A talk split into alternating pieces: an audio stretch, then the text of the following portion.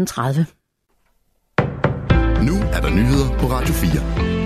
De israelske gisler i Gaza kæmper for at holde sig i live, mens forholdene på tværs af det palæstinensiske område gradvist forværres. Det siger Abu Ubaida, der er talsmand for Hamas' væbnede gren, Esedin al-Qassam-brigaderne i en tv-udtalelse ifølge AFP. Dette er ikke overraskende, fordi alt som vores folk lider under, det være sig sult, tørst eller mangel på medicinsk hjælp, er også det, som fangerne lider under, siger Abu Ubaida. Rusland opfordrer USA til at afvente resultatet af de retsmedicinske undersøgelser, før amerikanerne beskylder de russiske myndigheder for at være skyld i oppositionspolitikeren Alexei Navalny's død. Det skriver det statslige russiske nyhedsbureau TASS ifølge Reuters.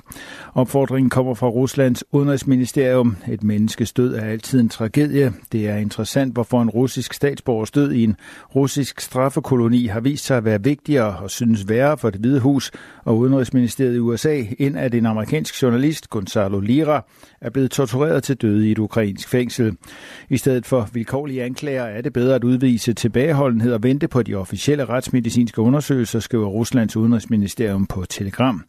Gonzalo Lira, som ministeriet nævner, var en chilensk-amerikansk debattør. Han kritiserede offentligt Ukraines præsident Volodymyr Zelensky.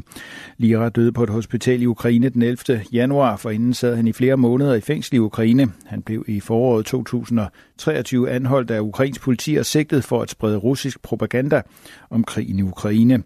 Alexei Navalny har omvendt kritiseret Ruslands invasion af nabolandet og har i overvis været en torn i øjet på det russiske styre og ikke mindst Ruslands præsident Vladimir Putin. Navalny er den mest fremtrædende russiske kritiker af præsidenten. Han har siden 2013 fået flere domme. Han er blandt andet dømt for underslæb, bedrageri, ekstremisme og for at overtræde sine vilkår under en prøveløsladelse. Og siden kl. 14 i dag har omkring 30 mennesker været forbi den russiske ambassade på Østerbro for at lægge blomster til lys for Navalny. Det siger Daria Wagner, der driver netværket Copenhagen for Navalny til Ritzau. Vi gør det, fordi Alexei Navalny var symbolet på, at Rusland kunne begynde at udvikle sig som et demokratisk og europæisk land på et tidspunkt. Han var indbegrebet af håb, siger hun. Daria Wagner håber, at flere kommer forbi i løbet af aftenen, når de har fået fri fra arbejde. Hun forsøger i øvrigt at få stablet en demonstration på benene, som skal foregå i weekenden.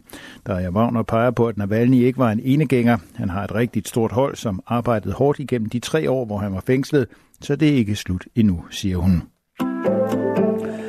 Hvis man ejer en ladcykel fra Babu, er der intet andet at gøre end at afvente situationen. Ens rettigheder afhænger nemlig af, hvad myndighederne finder frem til. Sådan lyder det fra Jakob Stenstrup, der er seniorjurist i Forbrugerrådet Tænk. Meldingen kommer efter, at ladcykelproducenten Babu i går midlertidigt stoppede salget af alle sine ladcykler i Danmark med øjeblikkelig virkning. Det skete på grund af potentielle problemer med sikkerheden. Både Sikkerhedsstyrelsen og Forbrugerrådet Tænk anbefalede efterfølgende, at man ikke bruger ladcyklerne forløbig. På sin hjemmeside skriver Sikkerhedsstyrelsen også, at man er i gang med at indhente oplysninger fra Babu for at lave en vurdering. Hvis Sikkerhedsstyrelsen vurderer, at ladcyklerne har sikkerhedsmæssige problemer og skal tilbagekaldes, så har man en række rettigheder, der i virkeligheden svarer til dem, man har, hvis der er noget andet galt med ens cykel, siger Jakob Stenstrup. Det vil sige, at fejlen skal udbedres, hvis den kan, og ellers har man krav på en ombytning eller i sidste ende at få pengene tilbage. Mest skyder en overgang regn, men i løbet af aftenen klarer det op fra nordvest. I løbet af natten bliver det til dels klart i de nordlige egne. Nattetemperatur mellem 2 og 7 grader. I morgen lørdag tørt med nogen eller en del sol, men i perioder dog stedvis mere skyde. Temperaturer i morgen op mellem 4 og 9 grader. Det var nyhederne på Radio 4 med Thomas Sand.